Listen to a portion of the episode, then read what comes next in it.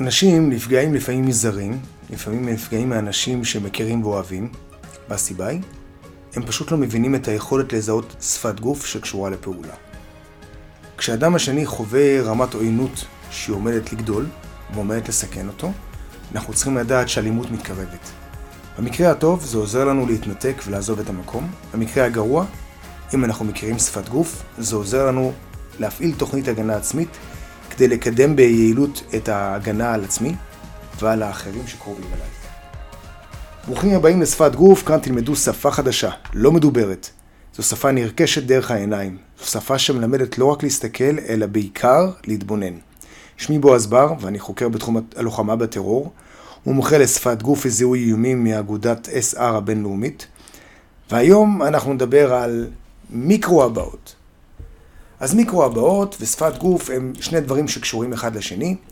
השפת גוף היא דבר שהוא מקרו, שאפשר לראות אותו בכל תנועות הגוף, והמיקרו זה דברים שאנחנו רואים אותם בעיקר בפנים, וזה צריך יכול להיות זיהוי גבוהה יותר. היום אנחנו נדבר על דברים כשאנחנו נמצאים כבר בתוך אה, עולם הסכנה, כבר הגענו לאיזה אדם שמאיים עלינו, או שהוא יותר נכון הגיע אלינו, והוא עומד עכשיו מולנו, ואנחנו צריכים לדעת אה, איפה אנחנו ומה אנחנו נמצאים, מה המצב האידיאלי כרגע מבחינתנו, לקום וללכת, לקום ולפעול, או פשוט שאין שם, כאן כלום. אה, הפודקאסט הזה הוא מדבר גם כן אה, לאזרחים וגם אה, לאנשי חוק, לשוטרים, לקצינים, לחיילים, לכל מי שבעצם נושא נשק ולא נושא נשק.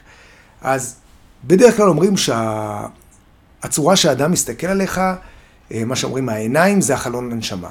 וזה יכול לנבא את התוכניות שיש לאדם בשבילך. אז בעצם שוטרים, חיילים, גם אנשי מקצוע בתחום בריאות הנפש, הם מכירים את המבט הזה שנקרא 1000 yard, המבט האלף היארד. זה מבט כזה בוהה, זה מבט שלא כזה כל כך מסתכל עליך, והוא גם ייתכן שהוא לא מגיב בצורה הולמת.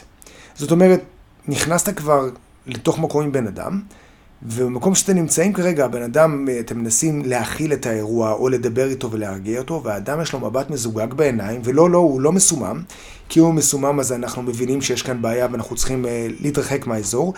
זה בן אדם שכרגע מאיים עלינו, וזה, כשאנחנו מנסים לדבר איתו, הוא פשוט לא מכיל אותנו, הוא לא סופר אותנו, הוא לא מסתכל לכיוון שלנו, הוא מסתכל כאילו דרכנו. אז בדרך הזאת שהוא מסתכל עלינו, הוא בעצם מוצא איזה דרך חילופית משלו. אז הוא בעצם מתחיל ליצור כבר איזשהו אופן פעולה שהוא מתכנן בראש, ולכן הראש שלו כרגע עסוק בתכנון הפעולה, והוא לא מקשיב לנו. כי אם הוא מקשיב לנו, אז העיניים שלו היו מסתכלות עלינו, והיינו רואים את איזה תנועה בשפת גוף, או הראש היה מהנהן. אז כשאנחנו רואים, כשאנחנו מדברים עם בן אדם ויש לו את המבט הזה, אה, אז אנחנו צריכים לבצע צעד עד שלושה צעדים לאחור, ולנסות אה, לסגת. במקרה ומדובר ואתם אה, אנשי חוק או שוטרים, או פסיכיאטרים, שאתם מטפלים באנשים בבריאות הנפש, אז אתם יודעים שהאדם הזה אה, הוא לפני אה, פעולה כלשהי וצריך לדעת לרסן אותו, אה, וזה המומחיות שלכם.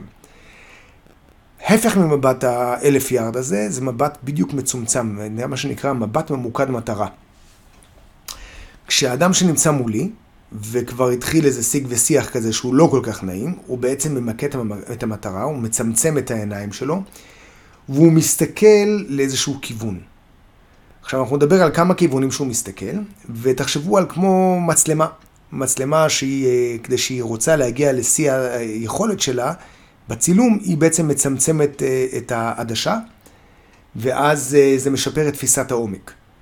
אז זה אומר, כשאדם מצמצם את המטרה שלו, את המבט שלו, זה אומר שאני הפכתי בשבילו, או מה שנמצא אצלי, או מה שנמצא בסביבה, לאיזה מוקד מאוד אינטנסיבי, וזה מצביע על זה שהתשומת לב שלו כרגע ממוקדת למשהו אחר. אז אם המבט הזה הוא מבט עוין, ואם אני לא שוטר ואני לא אה, אה, אדם שנושא נשק, אז זה אומר שאני צריך להתחיל, שוב, לתפוס מרחק ביני לבינו. שוטרים למדו במשך השנים בצורה קשה, שאם אדם מסתכל על הכלי נשק שלהם, זה אומר שיש לו מבט, אה, גם אם זה מבט חטוף, אה, הוא מסתכל, זה אומר שיש לו אה, כוונה מסוימת, כוונת זדון מסוימת, ואם הוא, כששוטר עוצר אותו והוא מסתכל לצדדים, זה אומר שהוא בוחן את העמדת מילוט שלו. כן, אם אדם כזה כרגע מסתכל על הסנטר שלך, אז הוא לא אומר שהוא כרגע מסתכל אם אה, נחתכת בגילוח הבוקר, אלא הוא בודק את האפשרות לתת לך אגרוף לפנים. כנ"ל אם הוא מסתכל למפסעה שלך, זה לא אומר שהוא הומופוב, זה אומר שכנראה שהדרך מילוט שלו היא לתת לך בעיטה בין הרגליים. אז אה, בדרך כלל, אה, מי שלא יודע לקרוא את השפה הזאת, צריך לדעת שזה ממש עניין של שנייה עד שלוש שניות לפני שביצוע הפעולה. אנחנו ניקח את זה למקום של השנייה. איך אנחנו יודעים לעשות את זה? בואו תנסו אה, ברחוב ותראו איך זה בא לידי ביטוי. רק תעברו ליד שוטר ותסתכלו על הנרתיק שלו. וממש תראו את זה, תקבלו איזה מבט מלוכלך כזה מהשוטר. כאילו מבט כזה, אל תסתכל עליי. ואתם תראו, שימו לב שגם השוטר ישנה את האוריינטציה שלו, את האוריינטציה הפיזית שלו. ולמה? כי לימדו אותו להסתכל על סימנים לפני טרום תקיפה. זה התנהגות לפני טרום תקיפה, והוא למד לפרש את זה. שאם מסתכלים על הנרתיק שלו, זה נקרא מבט למטרה, וזה יכול להצביע על זה שהאדם חושב לחטוף את הנרתיק שלו.